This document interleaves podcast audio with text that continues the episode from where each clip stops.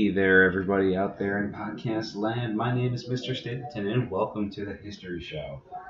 So, this show is devoted to talking about history, to talking about historical people in history and the significance of their actions.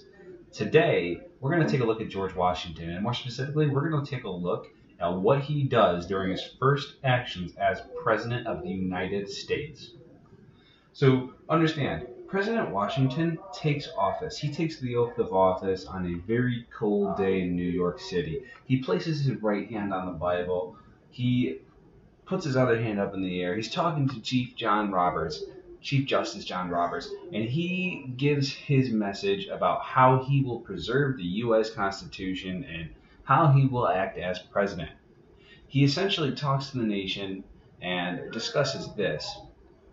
Now, it's kind of interesting because the same words he uses, or similar words at least, is what he also uses in his farewell address. That is, when he ends office of the President of the United States, he tells the nation to be careful, to be careful about entangling alliances, to be careful about going into other nations and uh, forming different friendships and alliances with them.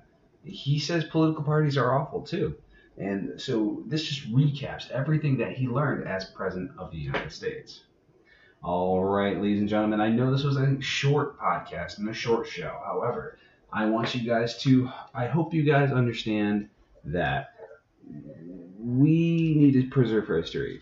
And by talking about this daily and trying to make the connection to our daily lives and what's happening in society, we can be better humans and try to learn from the past of different actions people have taken. All right, have a great day.